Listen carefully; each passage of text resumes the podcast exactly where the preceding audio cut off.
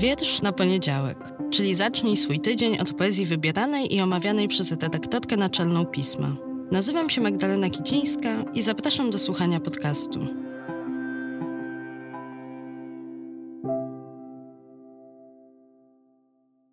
Mecenasem poezji w piśmie jest miasto Gdynia, sponsor Nagrody Literackiej Gdynia. Cześć, dzień dobry. Dobry wieczór. Witajcie w kolejnym odcinku podcastu Wiersz na poniedziałek. A dzisiejszy wiersz i jego autor może Was trochę zdziwi, bo chociaż jest on świetnym literatem, to nie z poezją go kojarzycie, a z prozą.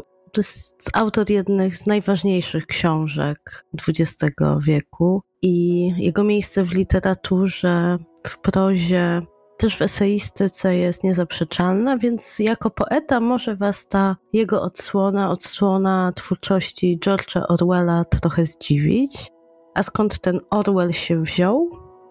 Ano wziął się z mojego niedawnego krótkiego wyjazdu nad Bóg, gdzie w pięknym miejscu miałam chwilę na lekturę i wzięłam nie poezję ze sobą, tylko eseistykę. Dwie książki, których tytuły w opisie tego odcinka Wam podam, a jedną z nich jest zbiór esejów i felietonów George'a Orwella pod tytułem Lew i jednorożec w przekładzie Dawida Czecha. I w tym zbiorze felietonów i esejów Orwella jest taki tekst, który bardzo wszystkim polecam, zatytułowany Dlaczego piszę, bardzo wszystkim polecam tym, którzy piszą, ale też tym, którzy czytają, czyli pewnie każdemu i każdej z Was, słuchaczy i słuchaczek tego podcastu. To jest bardzo ciekawa autorefleksyjna opowieść o tym, dlaczego Orwell sięgał po pióro, czy też po długopis, czy też po maszynę do pisania i przelewał to, co w głowie na to, co dzisiaj też możemy czytać. Ta autorefleksja, on w czterech punktach ją podsumowuje, wybiera takie najważniejsze motywacje, które pisarzem, pisarką kierują albo powinny kierować, i za chwilę po nich sam sobie może nie zaprzecza, ale kontruje to z pisaniem wierszy, które to pisanie wierszy mu się przydarzało. I cytuję taki wiersz, który trochę jest wyłomem w tej teorii, autorefleksyjnej teorii pisarstwa, bo też pisanie, twórczość takie właśnie jest, że czasami nam się wyłamuje zamiar, rozjeżdża zamiar z tym, co sobie założyliśmy i tak trochę było z tymi poetyckimi próbami u Orwella. A wiersz, który dzisiaj Wam przeczytam, Orwell napisał w 1935 roku czyli już jako dojrzały człowiek, dojrzały to znaczy nie nastolatek, był wtedy po trzydziestce, więc chodzi mi o taką dojrzałość, że to nie były takie jego pierwsze wprawki nastoletnie, poetyckie, ale w tym wierszu daje właśnie wyraz swoim rozterkom, no i właśnie tym rozważaniom, czy pisanie musi być zawsze polityczne, czy ono może nie być polityczne, nie mieć takiego celu czy impuls historyczny, czy entuzjazm estetyczny jednak powinien wygrywać. Bardzo to jest ciekawy tekst, zachęcam Was do niego, ale przede wszystkim dzisiaj zapraszam Was do poezji George'a Orwella.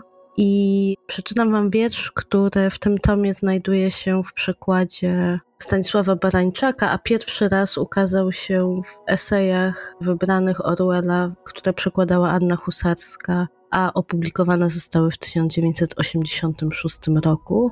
Ale na pewno, jeśli czytacie teksty w przekładzie Stanisława Barańczaka, to tę frazę i tak byście Barańczakową w tym tekście odkryli, bo jest bardzo mocno obecna.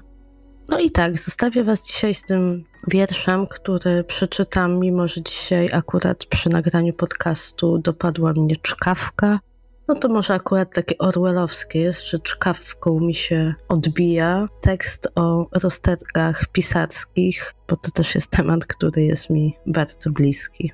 Trzymajcie się ciepło, a teraz już George Orwell.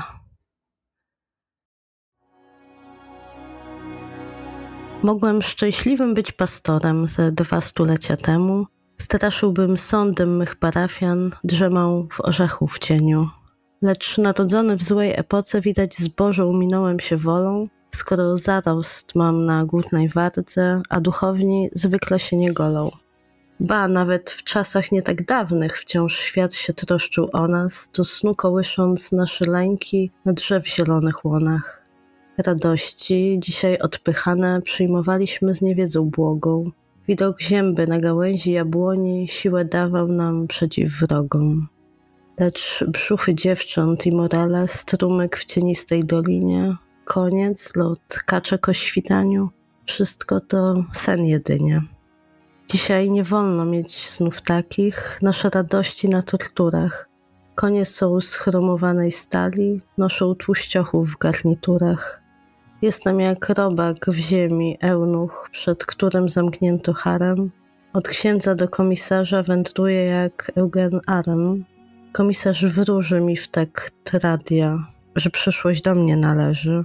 Ksiądz obiecuje szóstkę w totku, pewną jak amen w pacierzu. Śniłem, że pałac mam z marmuru i obudziłem się w nim. Czy ktoś nadaje się do tych czasów? Ja, Smith, Jones albo ty?